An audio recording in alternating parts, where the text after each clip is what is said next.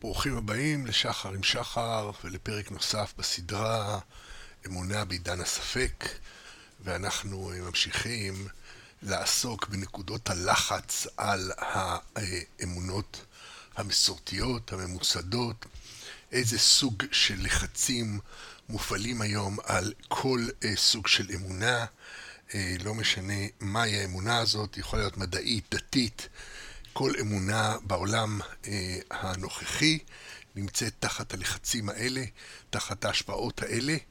אה, אני קורא לזה נקודות הלחץ על האמונה, כי אמונות מנסות להיות אה, הוליסטיות, שלמות, להסביר את המציאות, ופה יש אה, דברים במציאות שיוצרים לחץ על האמונות הללו.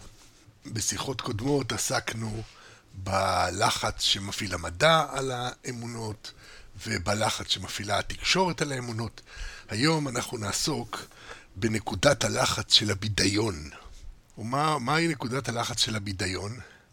למעשה, חלק גדול מהשטף הבידורי, ההיצעי שיש לנו, הוא בדיוני. סדרות, סרטים, אנשים רואים סדרות ברצף בבולמוס, כל תעשיית המוזיקה, חלק גדול מה, מהמהלך, חלק גדול מבעצם ימיהם של אנשים מושקעים, או מושקע, חלק גדול מושקע בעולם הבידיון.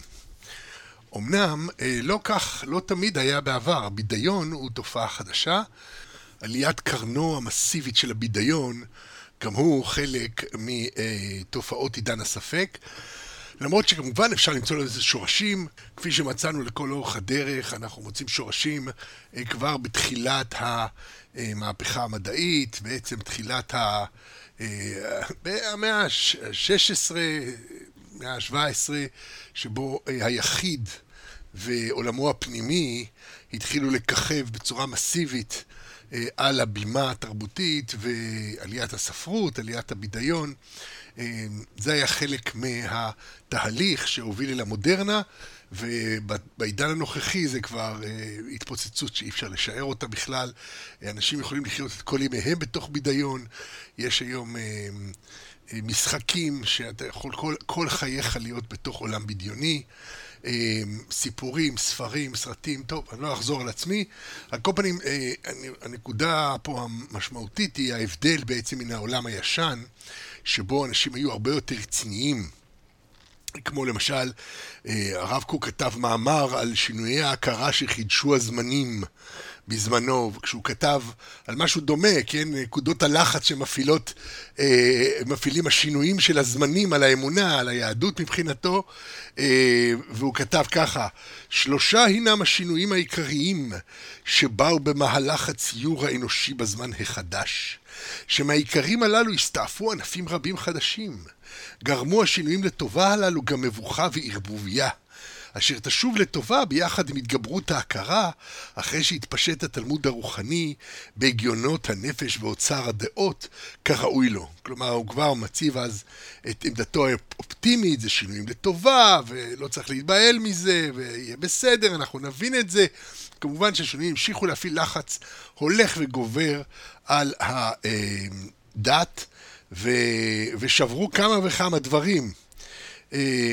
והוא כתב ככה, שלושת השינויים העיקריים הם, האחד, השינוי במהלך המחשבה החברותית, השני במהלך המחשבה הקוסמולוגית, השלישי במהלך המחשבה ההתפתחותית. דהיינו סוציולוגיה, קוסמולוגיה ואבולוציה. כל מה שקרה לאנושות במודרנה זה שינויים שהביאו לשינוי גדול במחשבה האנושית. הוא קרא לזה הציור האנושי, כן? הדמיון האנושי. אז מאמרו הזה, על שלושת שינויי ההכרה שחידשו הזמנים, כתב הראי"ה קוק בתקופה בה עסקו אנשים רציניים בשאלות רציניות. תקופה בה עדיין שלטו הנרטיבים הגדולים בתודעות, ושאלות הרות גורל ניסרו בחלל האוויר. אנשים חלמו אז על מהפכות, ואחזו באידיאולוגיות רציניות כמו קומוניזם ונציונליזם. איש בעידן ההוא לא יכול היה לדמיין את אופק ההתפתחות הפראי של הבידיון בדורנו. בעידן הספק, הסרטונים הזורמים לכל צג לא רק יוצרים תכנים חדשים, אלא גם אופנות חווייתית אחרת לגמרי. היחיד צופה בעולם בדוי, הנפרס בפניו באינטימיות ומציג בפניו עולמות השונים מעולמו, חלופות הוויה השונות מההוויה, ההוויה הממשית. עצם החוויה הזאת עוקרת יסודות מהותיים של חוויית הסולידריות והאידיאליזם העומדת ביסוד התנועות הרעיוניות הגדולות בעידנים שקדמו לעידן הספק. הן מצד האינטנסיביות הראשית הגדולה, המוצעת דרך הזדהות עם דמויות, הן מצד ההצבה של בידיון כממשות. קיומו של מדיום משחקי כזה, מדיום שבו החיים אינם פרי גזרה אלוהית או דטרמיניזם קדום, אלא פרי בדיונם של צוותי ענק, וגודלו של צוות הוליוודי ממוצע הוא כ-חמש מאות איש. אולם למשל, בהפקתו של איש הברזל שלוש, השתתפו לא פחות מ-שלושת אלפים שלוש מאות ועשר בני אדם. הלמות עמלים למען בדיונכם. פרי בדיונם של צוותי ענק העושים במלאכה כדי ליצור עולם חלופי, וזה הופך את העולם הממשי עצמו לאפשרות, ומותח בפני היחיד בחירות החורגות מההזדהויות הטבעיות שלו. גיבורים המאמינים באלוהים אחרים וחיים חיים אחרים, מערערים על המוחלטות של האלוהים שלי והחיים שלי, ההופכים באופן אוטומטי להכרעות רצוניות במקום שהיו בעבר רק ודאויות. המסורת נדחקת לפינה שבאה עליה לנפות נרטיבים חלופיים ובלבולים חדשים כדי להתקיים. חיי עידן הספק אינם חילוניים בהכרח, אלא רב גאוניים בהכרח. הם חוזרים ומדגישים מכל הכיוונים את היות חייו של היחיד, רק אפשרות אחת מיני רבות, פרי בחירה ונסיבות, מדגישות את הייחודיות הנבדלת של כל מסלול חיים, בעציבם כל הזמן חלופות, בקולנוע, בספרות, בחיי המקצוע, במעמד הכספי, באמונה. גם בהתפתחות המדיה החזותית ניכרת מגמה ברורה, מעולמות קולנוע מטופחים, שבהם הקרינו סרטים אילמים, בשילוב עם נגנים ומספרים חיים, דרך פיטורי עשרות אלפי מוסיקאים ברחבי העולם, עם הופעת טכנולוגיית פס הקול, אל הופעת הטלוויזיה וירידת קרנו של המרחב הקולנועי הציבורי, אל המצאת הוידאו ושחרור היחיד מעריצות תוכניות השידור, אל הטכנולוגיה הדיגיטלית שהביאה כל סרט לכל בית, ומשם אל ההתקן החכם, ובסופו של דבר הכל לפי בחירה בכל כיס, ואפשר גם להפיק בעצמך סרטים מלאים בציוד שעולה גרושים, ולעלות בחינם ליוטיוב לחשיפה עולמית. המקום הפסיכולוגי שמחולל את מהפכת המדיה הוא המקום הפתוח והמתהווה של אי הוודאות. כאן לא מבקשים לך ליישר קו עם תפיסת עולם, אלא ממתירים עליך שלל תפיסות עולם, אפשרויות ומצבים. תעשיית הבידור והדמיון הנמצאת בעלייה מתמדת עומדת בלב התמורות של עידן הספק ובלב העצמתו של היחיד הבוחר העומד במרכזו. כאן סוחפים אותך על כנפי הדמיון וההזדהות להיות הגיבור של הסיפור, להיות המוביל, ומיד אחר כך לשכוח גיבור זה ולהזדהות עם אחר. בקליידוסקופ הבלתי פוסק של המדיום הקולנועי, המטלטל את היחיד דרך עולמות אין ספור, ומעשיר אותו כבדרך אגב בכל החוכמה המצטברת של מרחב קיומם של אחרים ובכל הרבדים התרבותיים הספוגים בה. מנגנון ההתמשקות של האישיות עם עולמות הבידיון הוא אותו המנגנון שבו הוא עומד על המציאות, או מכריע את אמונותיו, מנגנון ההפנמה שכל יחיד בא עמו לעולם. אין לנו אישיות אחרת שפועלת בזמן שאנחנו מקשיבים אה, לדברי מדע, לדברי תורה או לדברי בידיון. זו אותה אישיות עם אותן מערכות מחשבתיות, עם אותם כלים, עם אותה שפה, היא ניצבת בפני כל הסוגות הללו, ומתמודדת איתן באותם דרכים.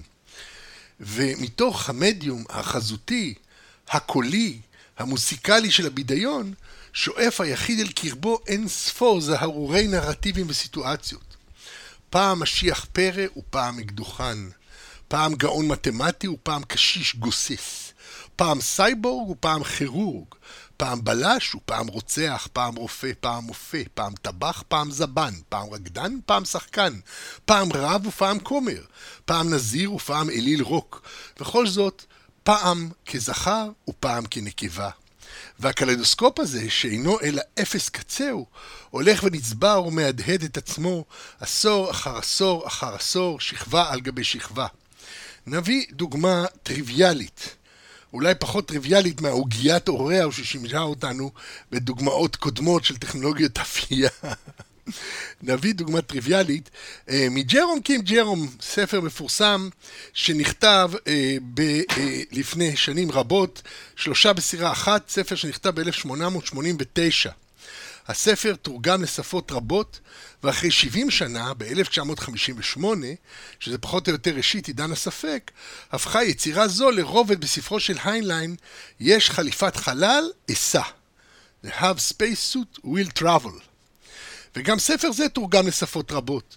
ו-ארבעים שנה אחר כך, בשנת אלף תשע מאות תשעים ושמונה, שזה כבר עמוק בעידן הספק, אך עדיין בעידן הנשכח ההוא, לפני הופעת האייפון הראשון ב-אלפיים ושבע, הופכות שתי ההשפעות לרבדים בספרה של קוני וויליס, מלבד הכלב, שגם הוא תורגם לשפות רבות. וכל העולמות החלופיים הללו זורמים יחד לתוך דף ויקיפדיה אחד, בהקלקה אחת במרחק ניגוב אצבע אחד.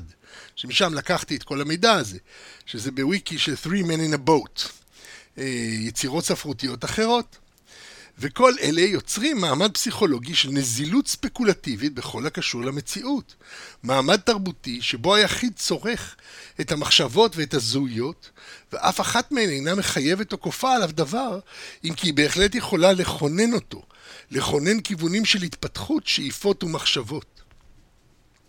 כלומר, אותו, אותו ספר בדיוני, שאין לו שום מעמד במציאות, כביכול, אה, הופך אחר כך לעוד רובד בספר בדיוני אחר, ושניהם הופכים לרובד בספר בדיוני שלישי, שכמובן הבידיון הזה נגיש לכל אחד, אבל לא כולם קוראים אותו, זה תמיד יחיד שנגיש לספרים האלה, ויכול להיות שאיש מכם לא קרא את שלושה בסירה אחת, או את ספרו של היינליין אה, על, לגבי... אה, איך קראנו לספרים? יש לי ספינה, יש חליפת חלל לסע, או ספרה של קוני וויליס מלבד הכלב. יכול להיות שאף אחד מכם לא קרא את זה, אבל זה שם. זה חלק מהרובד התרבותי, וזה רובד שהולך ומשתכלל כל הזמן, רובד על רובד על רובד, והתרבות עצמה שוזרת את סיפוריה ואת הנרטיבים הישנים שלה בתוך נרטיבים חדשים ברימיקס אינסופי. כך, בלב הקונצנזוס האמוני המכריע של עידן הספק, עומדת ההסכמה להיעדר הדטרמיניזם ברמת היחיד.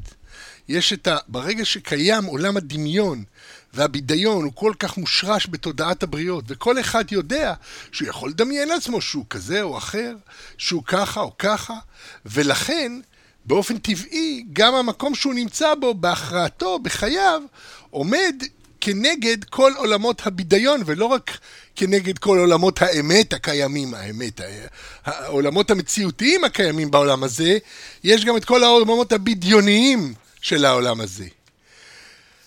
וככל שחולף הזמן, כך עולה ופורח אותו מפעל אנושי ייחודי לעידן הספק, עתיר הנרטיבים החלופיים, שהוא באמת המקבילה האנושית למעשה האלוהים בספר בראשית, הספרות הבדיונית. שונה הוא מפעל זה בתכלית ממפעליו של המדע, כפי שהוא שונה ממפעליה של כל מסורת וכל דת. למדע ולדת כאחד יש סבר רציני.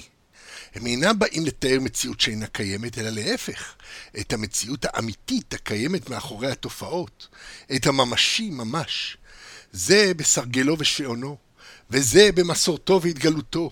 באים הם לקלף את המציאות מעל פני האמת, וכל מה שאתם אומרים, כל מה ש... סליחה, וכל מה שאתם רואים, אומר המדע, ואומר את הדת, אינו אלא דמיון, אינו אלא האופן בו תופס מוח דל יכולת את המציאות העמוקה ונסתרת ממנו. המציאות שאינה אלא משחק אנרגטי של חבילות תת-אטומיות, בתנועה מתמדת כמראה הברק. העולם הזה, שאינו אלא עלמא דשיקרא, עולם השקר הנגלה לעיני בשר, אך מאחוריו, מלפניו, מתחתיו, מעליו ובתוכו גופה, אין בלתי האלוהים לבדו, שפינה בקרבו מקום עגול, וניח לאור לחזור ולרדת, ולכלים לחזור ולהישבר, עד לבריאתו של עולם זה, התחתון בכל העולמות, שאביותו החומרית כל כך גסה עד שהוא כבר נראה לעיניים.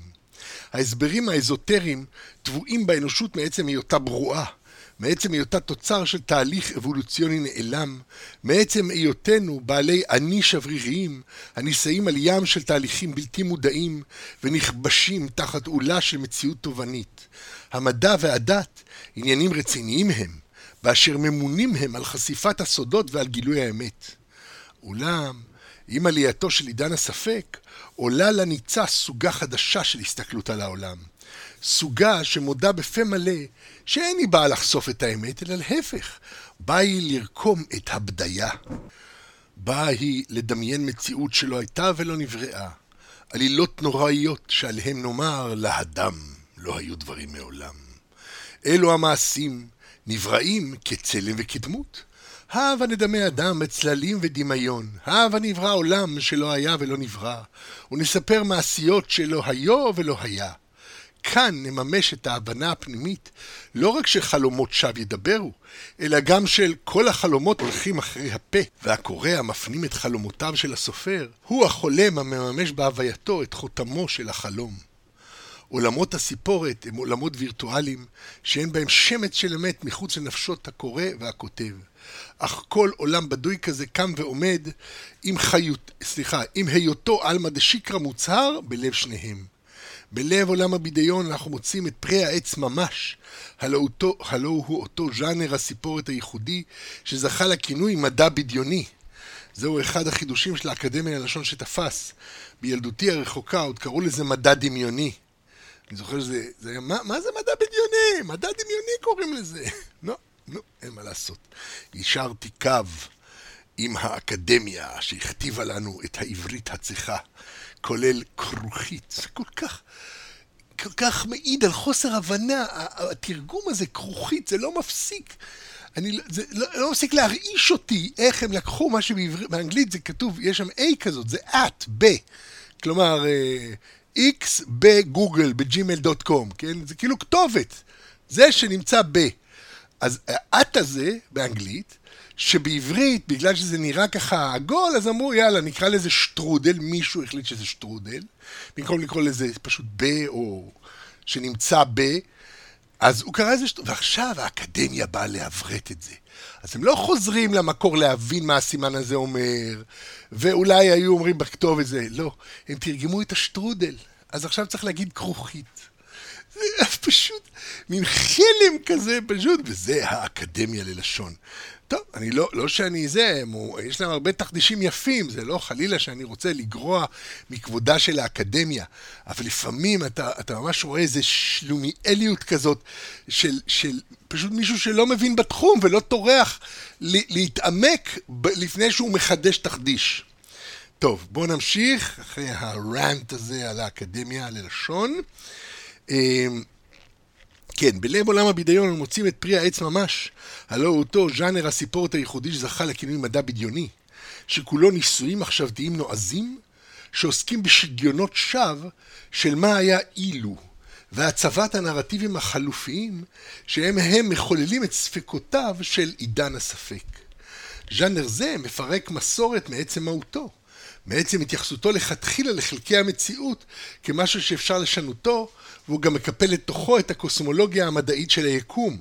בדמיון של ג'אנר זה הכיווניות של האבולוציה ברורה מאליה, והשאלה לאן עתיד האדם להתפתח היא שאלת היסוד. כמובן שזו שאלה בעייתית מאוד מבחינת כל המסורות והדתות, בין משום שיש להם תמונה ברורה לאן עתיד האדם להתפתח, ויחסית אליהן המדע בדיוני עוסק בשקרים ממש, בין משום שהעלאתם של נרטיבים סוחפים ועתירי דמויות שקל לסובייקט להזדהות איתם, שאינם אלא בדיות ספקולטיביות, הופך את חזיונות הדת והמסורת אף הם לנרטיבים חלופיים בלבד. מה לאישה גרסתו האמונית של הנחש? מה לגרסתו האמונית של האדם?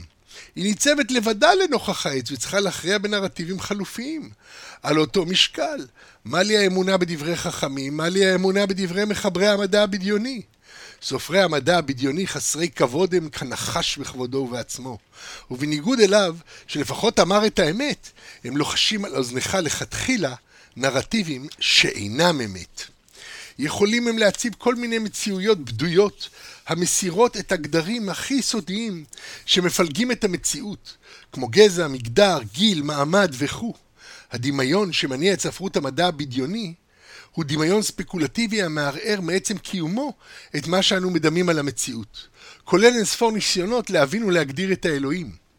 כפי שכותבים הזוג פאנשין בספר The World Beyond the Hill, Science Fiction and the Quest for Transcendence, שמפוצץ לחיבור על מדע בדיוני, אז הם כותבים ככה: המדע הבדיוני הוא השאיפה אל הטרנסנדנטי בכל המובנים היותר עמוקים שלו, והוא המיתוס של תרבות המערב.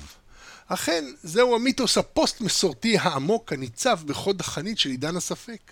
המדע בדיוני מתחרה על לב האמונה, באשר כפי שכותב נורמן ספינרד בספרו Science Fiction in the Real World, כלומר מדע, מדע, מדע בעולם האמיתי, הוא כותב כך: במיטב המדע הבדיוני יש משהו שכל האנשים באנשים הטבעיים כוספים בו בלבבם, להתעלות ולו לרגע אל מעבר לזמן, למרחב ולמוות, ולצפות בחזון סביר כלשהו של גורל האדם ביקום, והרי זהו מאבק ישיר על הנישה של חזון הדת, המשך ישיר של חזון אחרית הימים.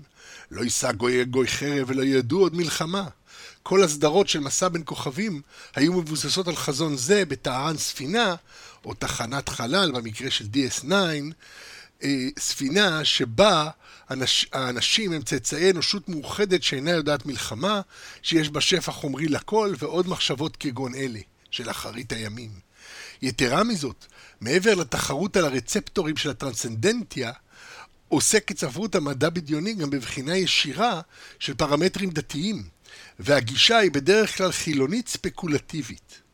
אמנם הרב קוק הזהיר בזמנו שלא תתחלף יראת חטא ביראת מחשבה, וכותב שכיוון שהאדם מתחיל להיות מתיירא לחשוב, הרי הוא הולך וטובל בבוץ הבערות, הנוטלת את אור נשמתו, מחשלת את רוח כוחו ומאיבה את רוחו. אחרי יש מחשבות שיש בהן חטא, לא מצד עצמן, אלא מצד סטייתן מן הקונצנזוס הקנוני, מוודאויות היסוד, מחשבות אף כי אמר אלוהים, החותרות תחת האמינות האלוהית. מחשבה כמו מה היה לפני הבריאה, או מחשבות כמו מה היה קורה לו היה לי אלוהים אחר. מה היה קורה לו הכל היה מתהפך והגברים היו מולידים ואנשים היו צריכות לקיים את מצוות הגברים. אלה מחשבות שמערערות בעצמותן את הסדר הטוב והמובן מאליו, והופכות את הברור ומובן מאליו לנרטיב, שנרטיבים אלה הם החלופה שלו. זהו לב ליבו של עידן הספק. אם אני יכול לשאול מה היה קורה אילו, אני יכול גם לשאול למה הדברים הם כפי שהם. אם אני יכול לבדות חלופות, גם הקיים, הממשי, הופך בעיניי לחלופה. המדע בדיוני יכול לשאול מה יקרה אם מחר יבוא משיח. דוגמה מאלפת לסוגה הספרותית הזאת ניתן למצוא בסדרת ספרים רבת המחר, שמונים מיליון עותקים. סרטים ומשחקי וידאו בשם נשארו מאחור, המדמיין את העולם אחרי לקחות הצדיקים מתוכו על פי מיתוס אסקטולוגי של כמה זרמי, זרמי נצרות אבנגלים. זה נקרא left behind. מה יקרה? אז המדע בדיוני יכול לשאול מה יקרה אם מחר יבוא משיח. איזה משיח? של מי? של היהודים? של המוסלמים? של הנוצרים? האם יש גואלים נוספים לעמים נוספים? ואולי הוא יהיה כזה משיח שיתאים לכולם, שיעמוד בכל הקריטריונים, יפתור לכולם את כל הבעיות, יתרץ את כל הקושיות. האמנם המשיח הוא פותר הבעיות, מגשים הפנטזיות? מעין עוצלי גוצלי? לא ולא, הרי משיח הוא מדינאי, אומרים שהוא לוחם מלחמות ישראל, אם כן מה האימפליקציות? נאמר שבאחרית הימים, יום לפני ביאת הגואל, חיים להם שוטר, החוקר פשע, מוסיקאית הלומדת עתוד קשה של שופן, אקדמאי האוסף רשימות לדוקטורט שלו, שחקן כדורגל המתאמן על מהלכי משחק מסובכים, ונער צעיר לומד להתגבר על האלימות שבלבבו באמצעות קריאת ספרות פסיכואנליטית משנות ה-עשרים של המאה ה-עשרים. והנה, בא משיח ופותר את הכל. מה ההשלכות האישיות?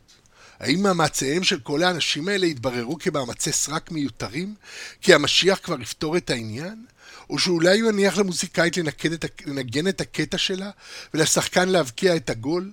האם הנער הצעיר יזכה לעדן בעצמו את חפיו באמצעות מציאת איזון אישיותי חדש, או שמשיח כבר יסדר אותו?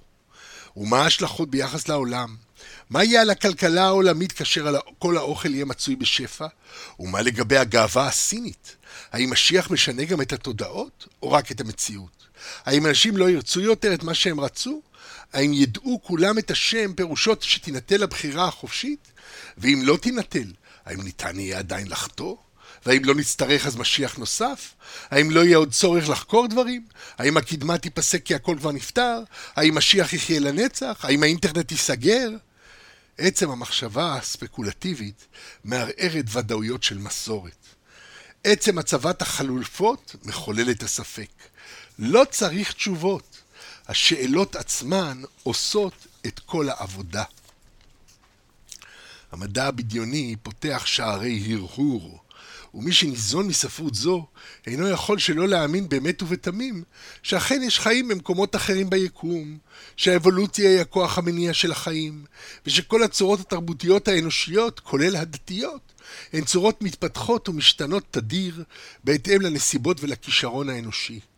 בעוד שהדת והמדע מציעים אמת שהספק מלווה אותה כצל, המדע, המדע בדיוני, מציג במוצהר בדיה המעניקה תחושה של ברור אמת, תחושה של יושרה. אם כך, אחרי שראינו את כל נקודות הלחץ על המסורות למיניהם, ואת השינויים המבניים העמוקים שחלו בעידן שלנו, ניגש עכשיו אל שאלת הדת. כולנו מגיעים לעולם מתוך העולם האמוני המסוים שבו גדלנו. והשאלה עכשיו, אחרי שכל הלחצים המופעלים על האמונות השונות ברורים, השאלה היא, מה עושה היחיד המנווט בעולם ומברר את אמונתו? באיזה אמונה אנחנו יכולים להחזיק באמת ובתמים בהרגשה של חוסר סתירה פנימית, של הסתלקות מהספק בעידן הספק, של, של איזושהי אמונה, נקודת עוגן יציבה שאנחנו חשים בה, שהאמונה שלנו באמת היא מתארת את המציאות שאנחנו חיים בה, והיא גם טובה לחיינו, היא מניבה לנו תוצאות טובות בחיים שלנו, היא הופכת אותנו לפרודוקטיביים יותר, שמחים יותר, אנשים טובים יותר. באיזה אמונה אפשר להחזיק, ובמיוחד מה קורה לאלמנטים הדתיים? הרי כל אחד מאיתנו גם חי בתרבות שיש בה מן הדת, ומה קורה לאלמנטים הדתיים בתרבות שלנו ואיך אנחנו הולכים לגשת אליהם. אני מקדים לדיון הזה, שבעצם הוא דיון בדת בעידן הספק, מה קורה לדת, קטע מתוך אחד הסרטים של המייטריקס, גם על הכריכה, אני, יש לי את המים הרי של המייטריקס, של הבחירה בין, בין uh, מציאות לבידיון, שעכשיו אני חושב שדי ברור שלא ניתן לעשות בכלל את הבחירה הזאת, uh, ו, וגם המציאויות שלנו, הם, uh, תפיסת המציאות, מה שאנחנו קוראים לזה אמת או מציאות, היא עדיין בתוך המייטריקס, ולהפך, uh, המדע הוא מחולל uh, הבנה אזוטרית מאוד של המציאות הנגלית לעינינו, ובעצם מסביר לנו בדיוק כמו הדת, שמה שאנחנו רואים אינו אלא מראית העין בלבד, ולמעשה מה, ש... מה שמתחולל מאחורי הקלעים, זה דברים שממש בלתי נתפסים. אם כן, מה יהיה עם האמונות הדוגמטיות יותר, עם הוודאויות שהדת מציעה? אז אני מביא פה אה, אה, ציטוט מתוך, אה, זה נקרא, הקרב האחרון אה, בין הסוכן סמית, שזה האויב של הגיבור, בסרטים האלה, הגיבור נאו. הקטע הזה לקוח מתוך Matrix Revolutions, זה הסרט השני או השלישי בסדרה, לא זוכר. היום כבר יש רביעי, אבל משהו מזעזע. אני חשבתי להסתכל על זה, התחלתי לראות, ופשוט אחרי כמה דקות זה פשוט הגיע, זה היה מין רימייק כזה מוזר. אבל אני מתאר לעצמי שלענייני דעת אינטלקטואלים מסוימים זה ידבר, לא יודע. על כל פנים, בואו נביא את הציטוט מפה שהוא רלוונטי לענייננו.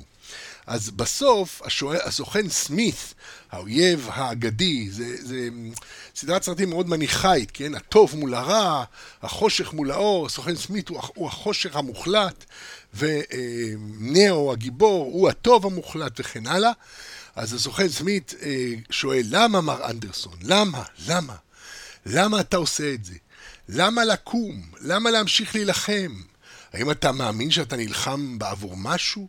ועבור יותר מאשר הישרדותך? האם תוכל לומר לי מהו דבר זה? האם אתה בכלל יודע? האם זו חירות או אמת? אולי שלום? האם אפשר שזה למען האהבה? אשליה, מר אנדרסון, טעויות תפיסה, מושגים הרעיים של אינטלקט אנושי חלוש, המנסה נואשות להצדיק קיום ללא משמעות או מטרה, וכולם מלאכותיים כמו המטריקס עצמו. אתה ודאי מבחין בכך, מר אנדרסון, אתה ודאי כבר יודע זאת. לא תוכל לנצח, אין טעם להמשיך להילחם. למה, מר אנדרסון, למה? למה אתה מתעקש? כמובן שזה הכל שאלות מין פוסט-מודרניות כאלה, של אין טעם לשום דבר, הכל הוא בעצם מלא אשליות ואינטרסים, ונאו עונה לו, כי אני בוחר בכך, because I choose to. כלומר, חוזר אל הבחירה, והוא בוחר, והבחירה, זה, זה, יש פה איזו אמירה אמונית כזאת קצת, למעלה מטעם ודעת, כן? הבחירה היא בסופו של דבר הכרעה של היחיד שמבוססת על ניסיון חייו, על השכל שלו, על הנטיות שלו, על הבירורים שהוא ברר, על המערך הרגישי שלו, ובסופו של דבר הבחירות, הבחירות שלנו גם לא תמיד ברורות לנו. לפעמים שנים אחר כך אנחנו הם, מבינים שבחירה מסוימת באה ממקום שהוא מאוד בעייתי אצלנו, וכשאנחנו מפותרים את הבעייתיות הזאת, אז הבחירה הזאת נראית כל כך מיותרת. אבל אילולא בחרנו בה, אולי לא היינו מבררים את הבירור הזה. אי אפשר לדעת. בכל מקרה, הבחירה האישית היא משהו שמלווה אותנו כל הזמן, ליווה אותנו לכורך הספר, ועכשיו אנחנו בעצם הולכים לדון במה קורה עם היחיד המתייצב בבחירתו האישית מול המוסד או המוסדות הדתיים. מה עם האמונה הממוסדת שכל אדם מקבל במורשת אבות? מה יתרה מזאת עם האמונה באלוהים כהסבר האולטימטיבי של המציאות? מתי נבוכה האמונה?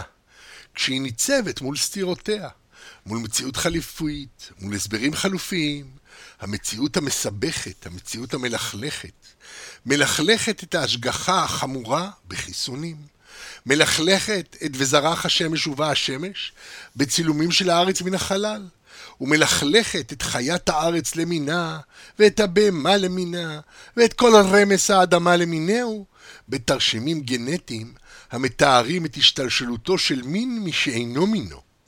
המציאות מקלקלת את הוודאות המנוחלת מאבות, במחשבות סותרות, בבלבולים ומבוכות, אך האמונה הרי מכסה את כל הישים המאכלסים את עולמנו כשמיכת פוך רחבה וטובה. אי אפשר שלא להאמין, וכשבאות הסתירות הללו נזקקת האמונה לאף על פי כן, להקשחת עמדה כדי להחזיק מעמד, והקשחה כזאת מועילה רק לזמן מה, ולא לכולם, ובסופו של דבר משתנה האמונה כדי לכלול את הסתירות, ליישב את הדיסוננסים. ובנקודות שונות לאורך ההיסטוריה מתרחשות טרנספורמציות משמעותיות, כשתכני אמונה קיימים נפגשים במציאות חדשה ורדיקלית, ותרבויות שלמות מחליפות את אורן. כשדארווין גילה את הקשר המופלא בין כל החי עלי אדמות, הרפו אנשים את תיאור הבריאה המונחל מאבות. דארווין עצמו תיאר את השינוי התודעתי שלו באופן הבא, זה ציטוט מתוך דארווין צ'ארלס, כתבה את זה ברלו נורא, זה The Autobiography of Charles Darwin, אלף שמונה מאות ותשע עד אלף שמונה מאות שמונים ושתיים. כלומר, הביוגרפיה שלו. אה, האוטוביוגרפיה שלו, בעריכה של. אז הוא כתב על עצמו, בקיצור. אה, הוא תיאר את השינוי התודעתי שלו באופן הבא. למרות שבשום אופן לא רציתי לוותר על אמונתי, חוסר האמונה גבר עליי בקצב איטי ביותר, אך לבסוף הושלם. הקצב היה כל כך איטי שלא חשתי כל בצוקה. כמובן שתיאור זה מתעתע, משום שהוא רלוונטי רק בהקשר הדיכוטומי, הבלתי נמלא, המלווה את הדת דווקא. הדת המקבעת אמונה מסוימת כאמיתית ונכונה, יוצרת קנון, ואת כל הסתירות היא מגדירה ככזבים מבלבלים. מבלבלים.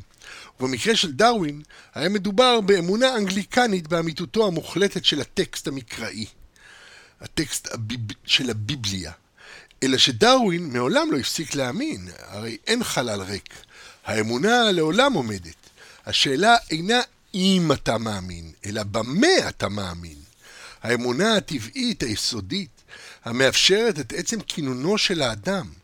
אמונת היסוד המשמשת מרכב לאמונה דתית המולבשת עליה, אמונה זו אינה נתונה לתיאורים מסוג זה, משום שהיא היסוד לכל השינויים הללו. אמונתו של דארווין, בתקיפות ממצאיו, הובילה אותו לסגת מאמונתו הקודמת בתקפות כתבי הקודש. שינויים פרדיגמ... פרדיגמטיים אינם עניין של מה בכך. אנו אוחזים בידע הוודאי שלנו, באותה נחישות נואשת בו, נוח... בו נאחז הרוצח בשוגג בקרנות המזבח. כאשר אנשי אסכולת קופנהגן הסבירו לאיינשטיין את עיקרון אי הוודאות, ושכל החוקיות האלגנטית המרהיבה שכונן בתורתו המפורסמת מתפוררת לאבק סטטיסטי מסתחרר בעולם חלקיקי, הוא נחרד עד היסוד ויצא חוצץ להגנת המסורת, אלא שכבר היה מאוחר מדי, אבל הם כבר היו לרוב האלוהים הטוב, כמאמרו של נתן זך. הסמכות הגדולה של השיטה המדעית היא זו שהעלתה את עיקרון אי הוודאות של הייזנברג לרמת הוודאות המיוחדת השמורה רק למדע. אמנם ראינו כבר כיצד כל המופעים של עידן הספק וכל נקודות הלחץ שהוא מפעיל על עולמות מסורתיים יוצר למעשה תווך שבו הדת אינה יכולה אלא לפרפר. ומתוך כך אנחנו מגיעים לשאלה הקריטית, האם ניתן אכן להאמין בכלל אמונה דתית, כלומר אמונה המציבה את אלוהים במרכז, ויונקת מתוך מסורת קנונית, באופן שיאגד ויהרמן את המופעים כולם, וישחרר את נקודות הלחץ המופעלים על האמונה. האם אפשרית בכלל אמונה כזאת? עכשיו, אחרי שעברנו וסקרנו את כל זה, למעשה אנחנו מגיעים לצד התיאולוגי של השיחות הללו. עסקנו עד כה בקרדולוגיה, למעשה, במדע האמונה, להבין את האמונה, להבין את האופנים שבו היא מתפקדת, ואת המבנים השונים הקיימים במציאות הנוכחית שלנו, שמשפיעים על האמונות שאנחנו מחזיקים בהם. אבל עכשיו אנחנו עוברים לתיאולוגיה ממש, לשאלת התיאור של האלוהי. האם אפשר באמת אה, לתאר ולהגיע לאיזשהו אמונה באלוהים? האם ה... ה אה, ההסבר הזה, ההסבר של האלוהות, הרעיון הזה של ישות טרנסנדנטית או אימננטית, טרנסנדנטית ואימננטית, כפי שאנחנו עוד מעט נדון בזה בהרחבה, האם ההסבר הזה עדיין יכול להיות רלוונטי לבני עידן הספק? האם האמונה באלוהים היא אמונה שאנחנו יכולים להחזיק בה? ופה אנחנו מגיעים בעצם לצד התיאולוגי של השיחות הללו, העוסקות באמונה בעידן הספק. זה אומר שפה, אחרי כל הדיון שלנו, יש פה מקום שאנחנו מתחילים לחשוב על האופן שבו המציאות יכולה להיות מציאות אלוהית, וכמובן שתמונת האלוהים שלנו תצטרך לקחת בחשבון את מה שאנחנו יודעים היום על המציאות, כי העולם המתגלה בתודעה הדתית והעולם המתגלה בתודעה המדעית והעולם המתגלה מתוך התודעות היחידניות המתגלגלות בעולמות הבידיון בעולמנו, כל התודעות הללו צריכות להיות מתוממות אלו עם אלו בתוך ההכרה האלוהית שלנו. באופן כזה שככל שאלוהים מתגלה בעולם, כך מתעצבת תפיסת האלוהות הפנימית הדתית שלנו. וככל שמתעמקת אמונתנו הדתית הפנימית, כך אנחנו מבינים טוב יותר את התגלות האלוהים בעולם. אין תפיסת האלוהות של עולם בו כמה כוכבים נעים במסילותיהם, דומה לתפיסת אלוהות בעולם של מיליארד מיליארדי שמשות לאין ספור. אין תפיסת האלוהות המצטיירת מתוך צבירת אפרו של אדם, לתפיסת האלוהות הנובעת מההכרה באבק כוכבים מתקבץ על פני חמישה עשר מיליארד שנות התפתחות. זו וזו תמונה של שינויים בסדר המולקולרי של המציאות. אך הדימוי הפנימי של האלוהות שונה מן הקצה. הסבלנות האלוהית, האיטיות האלוהית ודרגות החופש של המציאות הנבראת מקבלים ממדים שונים לחלוטין. כך, מתוך כל מה שדנו עד עכשיו, בעצם יצרנו מעין גבולות ומצד שני גם מעין מפרט של מה האלוהים יכול להיות ולא יכול להיות על פי תודעתנו, על פי הכרתנו הנוכחית. שזה באמת חתיכת חוץ פייסגי, אבל זה החוצפה של עידן הספק, שאתה מתחיל להבין שהאמונה שלך באלוהים היא גם נתונה בידך, ואתה תצטרך לברר לעצמך באיזה אלוהים אתה מאמין.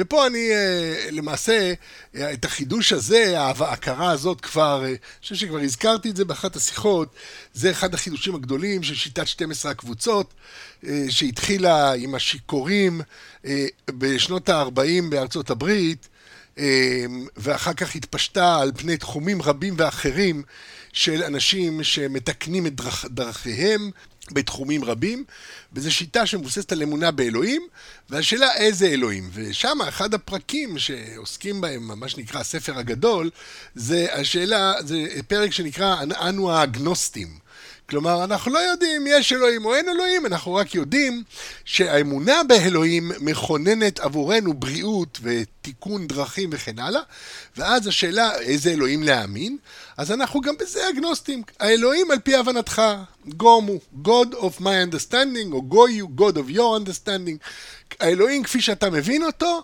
האלוהים הזה הוא האלוהים שאתה תאמץ לעצמך, זה האמונה שאתה צריך כדי לחזור לשפיות. למעשה יש להם הגדרה באלוהים, ההגדרה שלהם זה שאלוהים מחזיר את השפיות. ואני עוד אעסוק בזה בהמשך, בחידוש התיאולוגיה המופלא של שיטות, שיטת שתים עשרה הצעדים, שיטת הקבוצות של האנונימים למיניהם. בכל מקרה, בסופו של דבר הם חוזרים, הם, הם בעצם חידשו פה ש...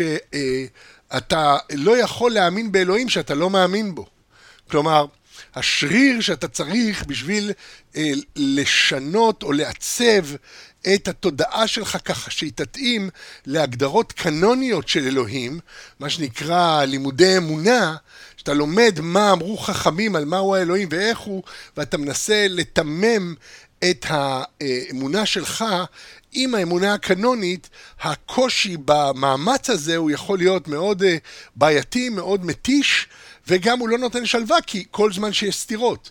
כלומר, הגישה שאנחנו ננקוט פה זה האם אנחנו יכולים להרחיב את תפיסת האלוהות שלנו, האם אנחנו יכולים להרחיב את המימד של מה שאנחנו קוראים לו האלוהים, על המציאות כפי שהיא היום בעידן הספק. זה בעצם השאלה שתעסיק אותנו, שאלה תיאולוגית אה, לחלוטין, כי אנחנו מניחים מראש את קיומו של האלוהים. ברור שיש פה את הצד הזה, הצד הדוגמטי, האנליטי, שמניח מראש, אבל אפשר גם להגיד שאנחנו מניחים פה פרדיגמה אלוהית. כלומר, כמו תיאוריה מדעית טובה, יש לנו תיאוריה אמונית, תיאוריה דתית, שהיא תיאוריה ביחס לאלוהים, לקיומו של האלוהים, ופועלו של האלוהים, וה... התפיסה הזאת שלנו, האמונה הזאת שלנו, תצטרך להתיישב עם כל השינויים המבניים ועם כל נקודות הלחץ שתיארנו אה, במהלך השיחות שלנו עד כה. אמנם השאלה שלנו היא תהיה מיהו האלוהים המתגלה בעולם של דורנו, והשאלה הזאת הולכת בעקבות שיטתו, אה, חידושיו למעשה של הראי"ה קוק, והחידוש שלו היה להרחיב את התודעה האמונית על מנת להכליל את גילויי האלוהים בעולם, אלא שאין השיטה הזאת מבטיחה פתרון אמוני, אלא רק מסמנת קווים לדמותה האפשרית של תיאוריית אם אמונית כלשהי. כאמור, אם לפני יותר ממאה שנה ניצב הראי"ה קוק בפני שלושת השינויים של העת החדשה, והבחין בהשלכות מרחיקות הלכת שלהם על התפיסה הפנימית של האמונה, על הדת ועל הדימוי הפנימי של מיהו האדם ומי הם אלוהיו, הרי שבדורנו אנו מתברר ששלושת השינויים הללו לא היו אלא יריית פתיחה. חירותו האדירה של האדם, ההולכת ונחשפת בד בבד עם הוד גדולתו האינסופית של, של, של האלוהים, קוראת לנו אל תהום האמונה, אמונה שתחבוק הכל, שתאחד את כל העולמות, שתקפל בקרבה לא רק את הדבקות האלוהית, אלא גם את הכפירה עצמה, הכפירה שהיא הביטוי היותר עליון לחירות האנושות, האנושית, לזקיפות הראש של מי שצלם אלוהים בקרבו, והליכתו קוממיות אל הגורל הבלתי ידוע, המתנוצץ מתוך מגמת העולם והנבואה כאחד. הכל הולך ואור, והגורל הבלתי ידוע הולך ופורס את החזון האלוהי המרהיב של שינוי הטבעים הקוסמי המוליד את השלום. וגר זאב עם כבש, ונמר עם גדי ירבץ. לא יראו ולא ישחיתו בכל הר קודשי, כי מלאה הארץ דעה את השם, כמים לים מכסים. לפני כמאה שנה כתב הראי"ה קוק, יש כפירה שהיא כהודאה, והודאה שהיא ככפירה. כיצד? מודה אדם שהתורה היא מן השמיים, אבל אותם השמיים מצטיירים אצלו בצורות כל כך משונות, עד שלא נשאר בה מן האמונה האמיתית מאומה. מה זה האמונה האמיתית? אוקיי, זה אנחנו בבירור. וכפירה שכהודאה כיצד, כופר אדם בתורה מן השמיים. אבל כפירתו מיוסדת רק על אותה הקליטה שקלט מן הציור של תורת השמיים אשר במוחות המלאים מחשבות הבל ותוהו, והוא אומר, התורה יש לה מקור יותר נעלה מזה. הוא מתחיל למצוא יסודה מגדלות רוח האדם, מעומק המוסר ורוח החוכמה שלו. אף על פי שעדיין לא הגיע בזה למרכז האמת, מכל מקום כפירה זו כהודאה היא חשובה, והיא הולכת ומתקרבת להודעת אמונת אומן. ודור תהפוכות כזה, הוא נדרש גם כן למעליותה, ותורה מן השמיים משל הוא על כל כללי ופרטי האמונות ביחס, סליחה, הוא על, משל הוא על כל כללי ופרטי האמונות ביחס של מאמר מבטאי שלהם אל, אל תמציתם הפנימי, שהוא העיקר המבוקש באמונה. אם כך, אתם כבר שומעים את ההדהוד המודרני פה, הרב קוק כבר אז קבע את בעצם את הקריטריון למה שהוא קורא אמונת אמת. מהו הקריטריון הזה? גדלות רוח האדם, עומק המוסר, רוח החוכמה, כל הצדדים האנושיים שהמודרנה מעלה על נס, ושגם היום כל אחד ואחד, כל יחיד ויחיד ודאי רוצה לטפח בקרבו את, את הגדולה האנושית שבו, את, מוס, את המוסר, להיות אדם טוב יותר, ישר יותר, קומפשנט יותר, רחמן יותר, וכן הלאה. וכמובן החוכמה, להבין דברים לעומקם, אלה מבחינת הרב קוק הם רוח האדם, וברור שתפיסת האלוהים צריכה להיגזר מתוך הצדדים החיוביים הללו, ואז הרב מוסיף בסוף ואומר שתורה מן השמיים זה משל על כל שלי ופרטי האמונות, הוא בעצם מרחיב את זה לתיאולוגיה של כלל הדתות, ואומר, זה ההבדל בין מה שאנחנו אומרים בפה לבין התמצית הפנימית, שזה עיקר המבוקש.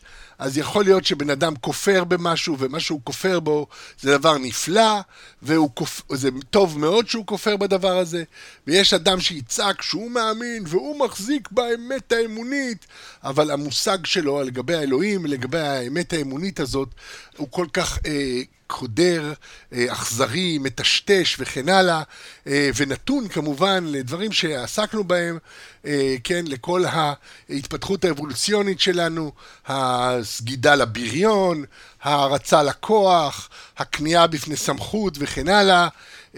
הרבה מאוד יש את זה בכל האמונות הפנתאוניות, שיש להם פנתאון של אלילים, האליל היותר חזק, האל היותר אימתני, הוא זה שראוי להאמין בו, וכמה שיש לו יותר שיניים, זרועות ופח וחזות מטילת מורה, ככה יותר ראוי לעבוד אותו, כי הוא זה שישמור עליך מהבריונים היותר קטנים.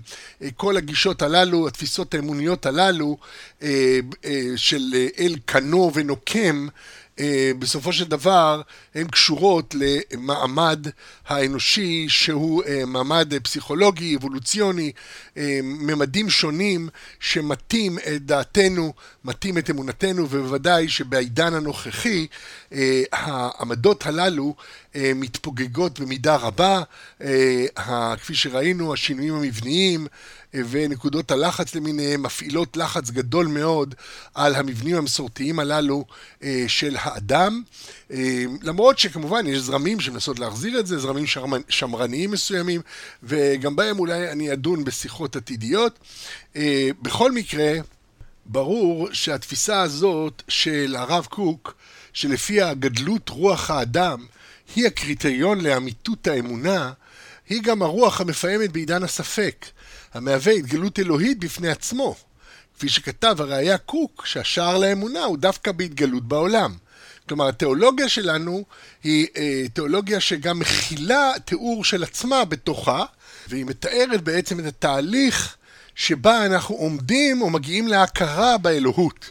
וגם פה אני אה, שואב מהרב קוק תיאור נפלא שלו, על האופן שבו השער לאמונה הוא דווקא דרך ההתגלות בעולם. הרב קוק כתב, האלוהות המתגלה בעולם בעולם בכל יופיו והדרו, בכל רוח ונשמה, בכל חי ורמס, בכל צמח ופרח, בכל גוי וממלכה, בים וגליו, בשפרירי שחק ובהדרת המאורות, בכישרונות כל שיח, ברעיונות כל סופר, בדמיונות כל משורר ובארגנות כל חושב, בהרגשת כל מרגיש ובסערת גבורה של כל גיבור.